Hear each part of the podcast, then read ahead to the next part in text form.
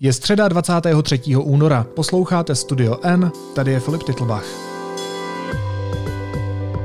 Dnes o tom, proč spousta mladých lidí nechce na tento svět přivést dítě.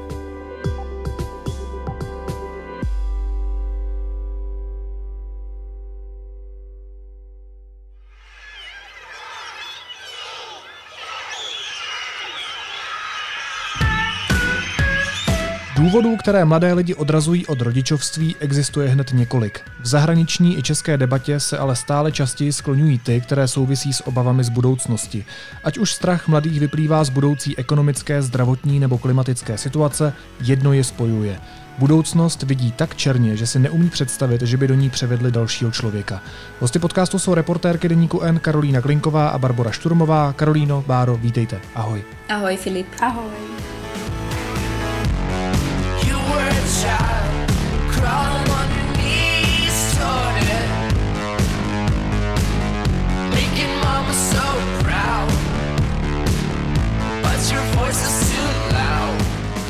Budete chtít vy dvě vychovávat dítě? Ja budem chcieť vychovávať dieťa. Vždy som chcela vychovávať dieťa. Vždy som cítila nejak, že je to niečo, k čomu ma to ťahá. Prišlo mi to také akoby pre mňa prirodzené. Keď som si predstavovala svoju budúcnosť, tak vždy som si predstavila, že deti budem mať. A nič sa na tom vlastne nemení. Rozmýšľam nad tým mm, veľa v poslednej dobe, aj práve kvôli tomu textu, ktorý sme s Bárou písali, ale vlastne nič sa na tom mojom rozhodnutí úplne nemení a stále tá moja predstava budúcnosti e, je taká, že v nej tí deti sú.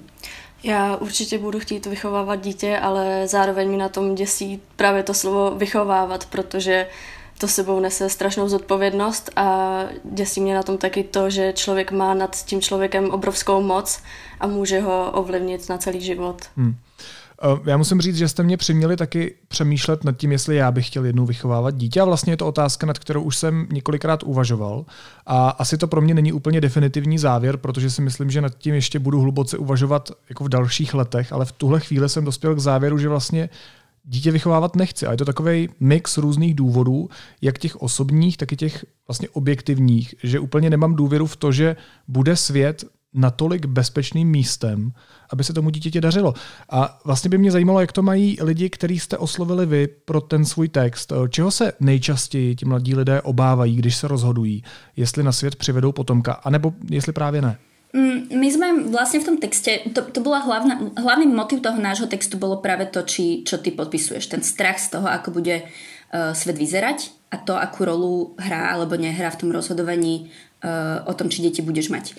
Uh, tých motivov, ktoré my sme vlastne zachytili, my sme dali vlastne na začiatku toho, ako sme m, písali ten, uh, ten text, uh, takú výzvu na sociálne siete a ozvali sa nám rôzni ľudia s rôznymi príbehmi, ale ak by sme to mali nejak možno úplne špecifikovať, ako sme si to my možno pre seba a potom aj v tom texte vlastne rozdelili do nejakých kapitol, alebo ako to nazvať, tak to boli uh, motívy, ktoré spočívali vo finančných obavách, v zdravotných obavách a potom v obavách, ktoré súvisia uh, predovšetkým uh, s klimatickou krízou, s tým, ako bude vlastne vyzerať svet uh, za niekoľko desiatok rokov, uh, v tom, aké, aké dôsledky so sebou prinesie klimatická kríza a, a menenie vlastne nášho prostredia, v ktorom žijeme.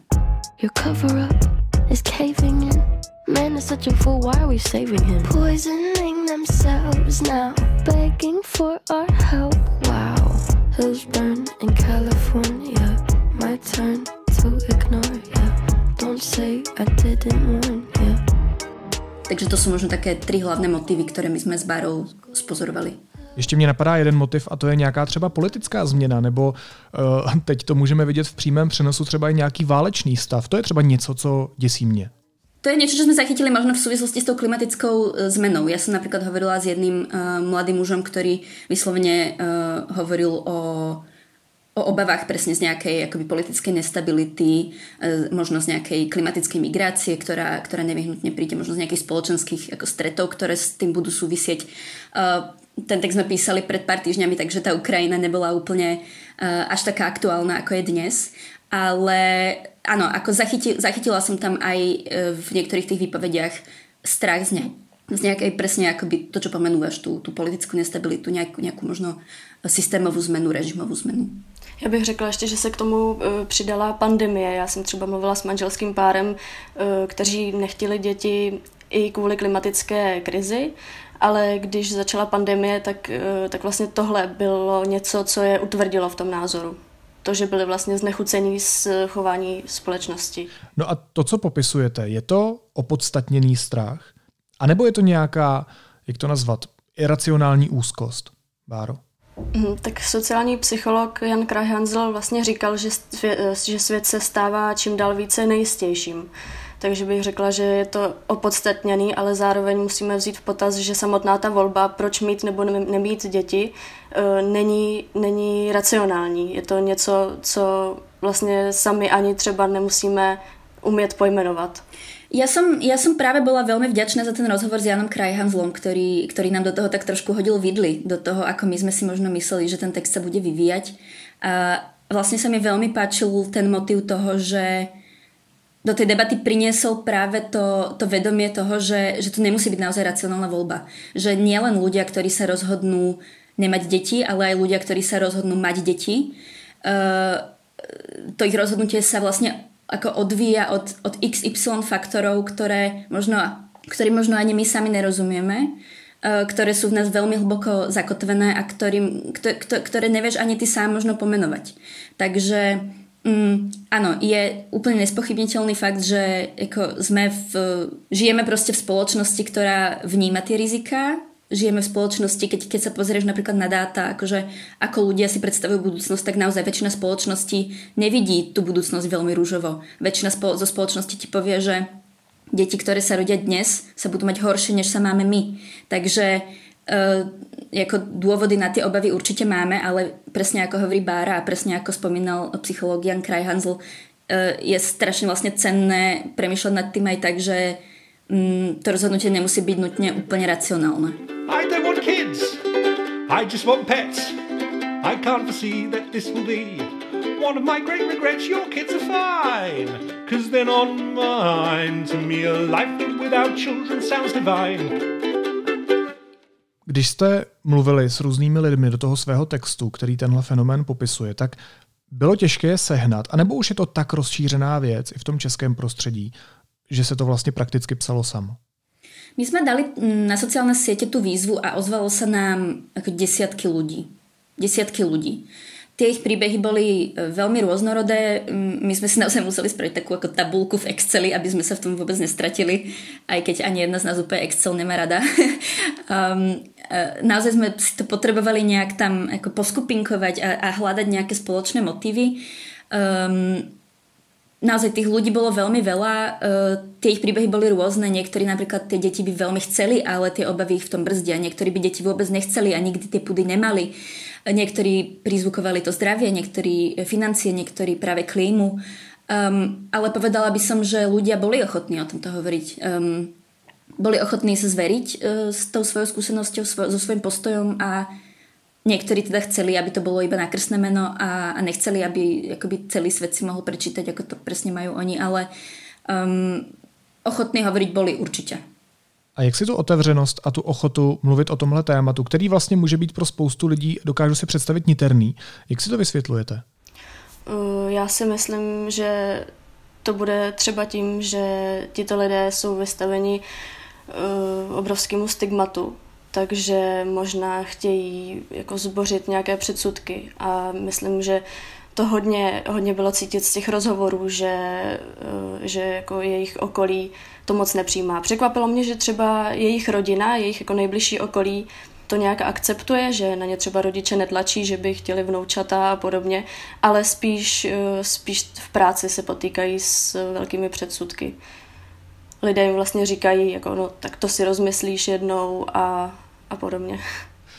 Uh, jo, to už jsem taky několikrát zachytil. A tady je možná potřeba říct, že v zahraničí se na tohle téma vede společenská debata už léta, že je to rozhodně minimálně v tom západním světě hlouběji prodiskutované než u nás. Tak nakolik je to tedy tak obecně stigmatizující v tom českém prostředí hovořit o tom, že prostě z nějakých objektivních důvodů uh, nebo subjektivních důvodů nebo mixu těchto důvodů nechcete dítě? Jak je to u nás vlastně rámované, celá ta debata, když to vezmeme tak jako globálně? No, ono jde tady asi o tu hierarchii, tady, nebo hierarchii těch hodnot společenských. Tady si může vlastně kdokoliv dělat téměř cokoliv, ale pořád je v naší společnosti zakořeněné to, že budeme chtít být rodiči a těžko se tohle překonává. Jo, ja, ja vlastne si myslím, že toto bol ako jeden z dôvodov, prečo my sme s tou Bárou do toho textu šli, že sme, obe sme zachytili ten trend v tom zahraničí, úplne nezávisle od seba, my sme úplne náhodou zistili, že by sme obe chceli písať tento text a dali sme sa nejak dokopy a nejak sme, nejak sme na ňu spolupracovali a mali sme pocit, že, že v Česku, v českej debate e, sa tieto dôvody úplne ako vlastne nespomínajú, že, že, že je to celkom taká okrajová záležitosť stále, že možno počujeme, uh, ja mám pocit, že sa začalo možno trochu viac hovoriť o ženách, ktoré nechcú deti už z akýchkoľvek dôvodov, že proste majú nejaké kariérne ciele alebo nemajú jednoducho pudy, to áno, ale nemala som úplne pocit, uh, že, že sa hovorí o akoby týchto dôvodov, dôvodoch v tej debate, tak sme, sme si povedali, že možno skúsime sa na to pozrieť uh, z tohto uhla. Spousta lidí se možná bude ptát, proč teď, proč se v téhle době a v téhle generaci tohle téma vlastně otevírá. A z toho možná vyplývá moje otázka, která si myslím, že je naprosto legitimní. Uh, jako podobné obavy vycházející třeba z jiných událostí těch generací před námi, uh, tyhle obavy neměli ti rodiče? No, dřív to rodičovství bylo hlavně bráno jako taková samozřejmost. Teď, teď už si volíme různé životní strategie, a do, do kterých vlastně nemusí už zapadat to, že se rozhodneme mít děti. Tak prišlo aj k obrovskej akoby spoločenskej zmene, zmenila sa rola ženy v rodine, nejaké spoločenské možno tlaky na to, aby bola nejaká. To je ďalší dôvod obrovský, určite je veľmi dôležitý ten fenomén tej stigmy, s ktorý, s ktorým sa ľudia vlastne stretávajú, keď sa rozhodnú deti nemať. A možno práve to, že cítia akoby veľmi, veľmi silnú tú, tú debatu a, a, a ten tlak uh, od spoločnosti, tak majú o to väčší dôvod sa vlastne voči tomu vymedzovať, o to, o to otvorenejšie hovoriť o tom, aké sú práve ich dôvody uh, tej bezdetnosti. Takže nemyslím si, že je tam nejaká ako jedna odpoveď, prečo sme to začali viac otvárať dnes. Myslím, že je to také mnohovrstevné. Keď sa pozrieš na to, koľko mali ľudia detí v histórii, tak aj to je číslo, ktoré nejak fluktuovalo a, a práve keď boli nejaké väčšie krízy, tak si videl nejaký pokles napríklad počas prvej svetovej vojny, uh, pri veľkej hospodárskej kríze, uh, jednoducho pri, pri ročníkoch, ktoré sa na, narodili na konci devätnásteho a na začiatku dvadsiateho storočia. Takže není to úplne nový fenomén, len je možno nové to, že, že o ňom tak veľmi rozprávame a že sa do toho celého vlastne pridávajú aj tieto motívy v té společenské debatě, že jich pomenujeme tak, jako jich pomenujeme. My když jsme se, Karolíno, spolu bavili ještě předtím, než jsme začali natáčet podcast, tuším včera nebo předvčírem, tak si zmiňovala, že to byl jeden z nejtěžších textů, který si psala, nebo uh, tak si dávala najevo, že bylo dost složitý ho vůbec dát dohromady. Co, co na tom bylo tak složitého? Tam bylo asi viac, viac dôvodov. Uh, Jedna vec je, že naozaj tých príbehov sa nám zišlo veľmi veľa a bolo pre mňa veľmi ťažké vlastne novinársky um, nejak to uchopiť a rozhodnúť sa, ktorý príbeh je dôležitý, ktorý chcem vypichnúť, ktorý motív je dôležitý, ako to skupinkovať, čo sú vlastne nejaké hlavné tézy. Jednoducho bolo to naozaj veľmi založené na nejakých jednotlivých príbehoch a strašne ťažko sa hľadalo tie um, nejaké priesečníky a, a spôsob, ako to vlastne celé odrozprávať ten príbeh. To je jeden dôvod. A druhý dôvod bol ten, že ako som už spomínala, my sme s Bárou išli možno do toho s takou predstavou, že jo, je, je fakt, že takýchto ľudí proste pribúda. A zrazu si začal, keď si začal vlastne sa rozprávať s tými ľuďmi, aj, ale s odborníkmi, s, s, so sociologičkou Hanou Haškovou, práve s, s psychologom Janom Krajhanzlom, tak si zistil zrazu, že poprvé nemáme presné dáta k tomu, aby vlastne sme mohli usúdiť, že práve tieto dôvody začínajú byť uh, nejaké úplne dominantné alebo niečo podobné. To, to v žiadnom prípade nemôžeme povedať. Môžeme povedať, že sa o tom viac hovorí, ale sociologické výskumy uh, ešte nezachycujú uh, tento fenomén úplne v číslach. A druhá vec je, že vlastne nevieš úplne um, odklúčovať to, to, to rozhodnutie práve preto, ako sme sa bavili, že nemusí byť úplne racionálne, že je veľmi intimné, veľmi vlastne Um, súkromné, veľmi zložité, mnohovrstevné, tak je hrozne vlastne ťažké povedať, um, čo je ten jeden konkrétny dôvod a, a, a čo vlastne za tým všetkým stojí. To proste úplne definitívnu odpoveď nenájdeš nikdy. Takže my sme s Bárou sa nad, nad tým tak trošku vytrapili aj z tej novinárskej, akoby výslovene z, tej, z, tej, z toho dôvodu, akoby, ako ten text štrukturovať a, a, a kam ho, ako, a akým spôsobom viesť a aj akoby, ako presne interpretovať ten fenomén. Mě by zajímalo, jak tahle rozhodnutí ovlivňují globálně svět a, a míru, míru porodnosti, protože ano, u nás sice třeba ještě nemáme sociologická data, která by zachycovala, že se ten počet bezdětných v Česku zvyšuje, ale předpokládám, že ve světě, pak, když se o tomto fenoménu už bavíme delší dobu, tak už nějaká data existují. Tak vlastně se ptám na to, jaký to může mít dopad na planetu, na přelidněnou planetu. Um, ja keď som um, vlastne zháňala práve nejaké, um, nejaké články zo zahraničia a čítala som si tú zahraničnú debatu, tak jednak som prišla na to presne, že ako viac sa o tom verejne hovorí a druhá vec, zachytila som napríklad výskum analytikov Medzinárodnej investičnej banky Morgan Stanley, ktorí tvrdia, že hnutie ľudí, ktorí vlastne nechcú mať deti práve uh, kvôli obavám z zmeny planéty, z klimatickej krízy, toto hnutie rastie a môže mať významný trend v poklese pôrodnosti. Sú to dáta, ktoré teda sú zo zahraničia, nie sú naše a, a nevieme, ako to bude v Česku, pretože ich nemáme, ale naozaj v zahraničí sa začína hovoriť o tom, že to môže byť nejaký vlastne dôležitý faktor v tom, ako sa pôrodnosť bude ďalej vyvíjať. My tady v Česku máme celkem nízkou bezdětnost, ale zároveň prognozy říkají, že ta bezdětnost bude stoupat. A proč? No, no, tady záleží jako na dost faktorech. Záleží na tom, jak velká bude ta generace, která má jako rodit děti a zároveň na dalších vlivech. Vlastně na, na všech, jak my tam rozebíráme, třeba my tam máme asi čtyři nebo pět důvodů, že jo, ty zdravotní důvody, ekonomické důvody a klimatickou krizi a ještě tak nějak tu pandemii, tak záleží, jak, jak když vezmeš všechny tyhle faktory, tak um, jak se budou vyvíjet ty trendy. Zároveň velmi důležitým faktorem je, je partnerstvo. Takže uvidíme, akoby, ako bude vyzerať vlastne v budúcnosti partnerstvo, ako, ako ľudia budú partnersky žiť, aké stabilné budú vzťahy, ako ľahko alebo ťažko ich budú nadväzovať. Takže naozaj to, to je strašne ťažká otázka, že, že, že prečo a, a nedá sa na ňu nejak úplne jednoznačne odpovedať nejakým jednoduchým, um, jednoduchou odpoveďou. A ještě když se zaměříme na to partnerství, tak samozřejmě všechny, všechny ty důvody lidi zvažují ještě vzhledem k tomu partnerovi. Takže když má někdo zdravotní problémy, tak zvažuji, jestli mám zdravotní problémy já nebo můj partner nebo oba a na základě toho se pak rozhodujeme. Ještě by mě zajímala na závěr jedna věc. Nakolik se tomuhle fenoménu věnují akademicky sociologové a psychologové? Jaké jsou v tomhle směru ty nejnovější poznatky? V zahraničí ja mám pocit, že to je trošku viac preskúmaná téma, tak ako je to povedzme v populárnych médiách, tak, tak je to aj v akademickom výskume. Mám pocit, že keď som, keď som si nejak prechádzala nejaké štúdie a tak, tak už to bolo viac zachytené. Vznikla v Lani štúdia, ktorá zachycuje tento fenomén aj v Česku.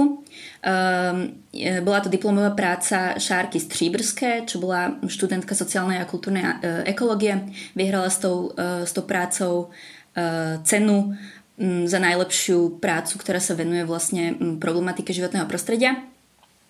No a ona sa vlastne pozrela práve na to, akú, aké sú motivácie ľudí, ktorí tvrdia, že nechcú deti práve kvôli klimatickej kríze. Takže už tu máme naozaj aj, aj takúto prvú lastovičku, ktorá, ktorá trošku zachycuje aj ten, aj ten český Český fenomén v tom akademickém priestore. Už, už něco také se začíná dělat. Uvidíme, jak to bude do budoucna. Já bych ještě na závěr doplnila, že u nás se fenoménem bezdětnosti hodně zabývá Hana Hašková ze Sociologického ústavu Akademie věd. A co jsem zaznamenala třeba v posledních výzkumech sociologických, tak tam se dost často ptají na to, třeba jak příznivá je dneska doba pro to, aby se do ní narodilo dítě. Tak uvidíme, jaké budou další studie a další výsledky. Hosty Studia N byly reportérky Deníku N Karolína Klinková a Bára Šturmová. Moc vám oběma děkuju a mějte se hezky. Ahoj. Děkujeme, ahoj. Díky, ahoj.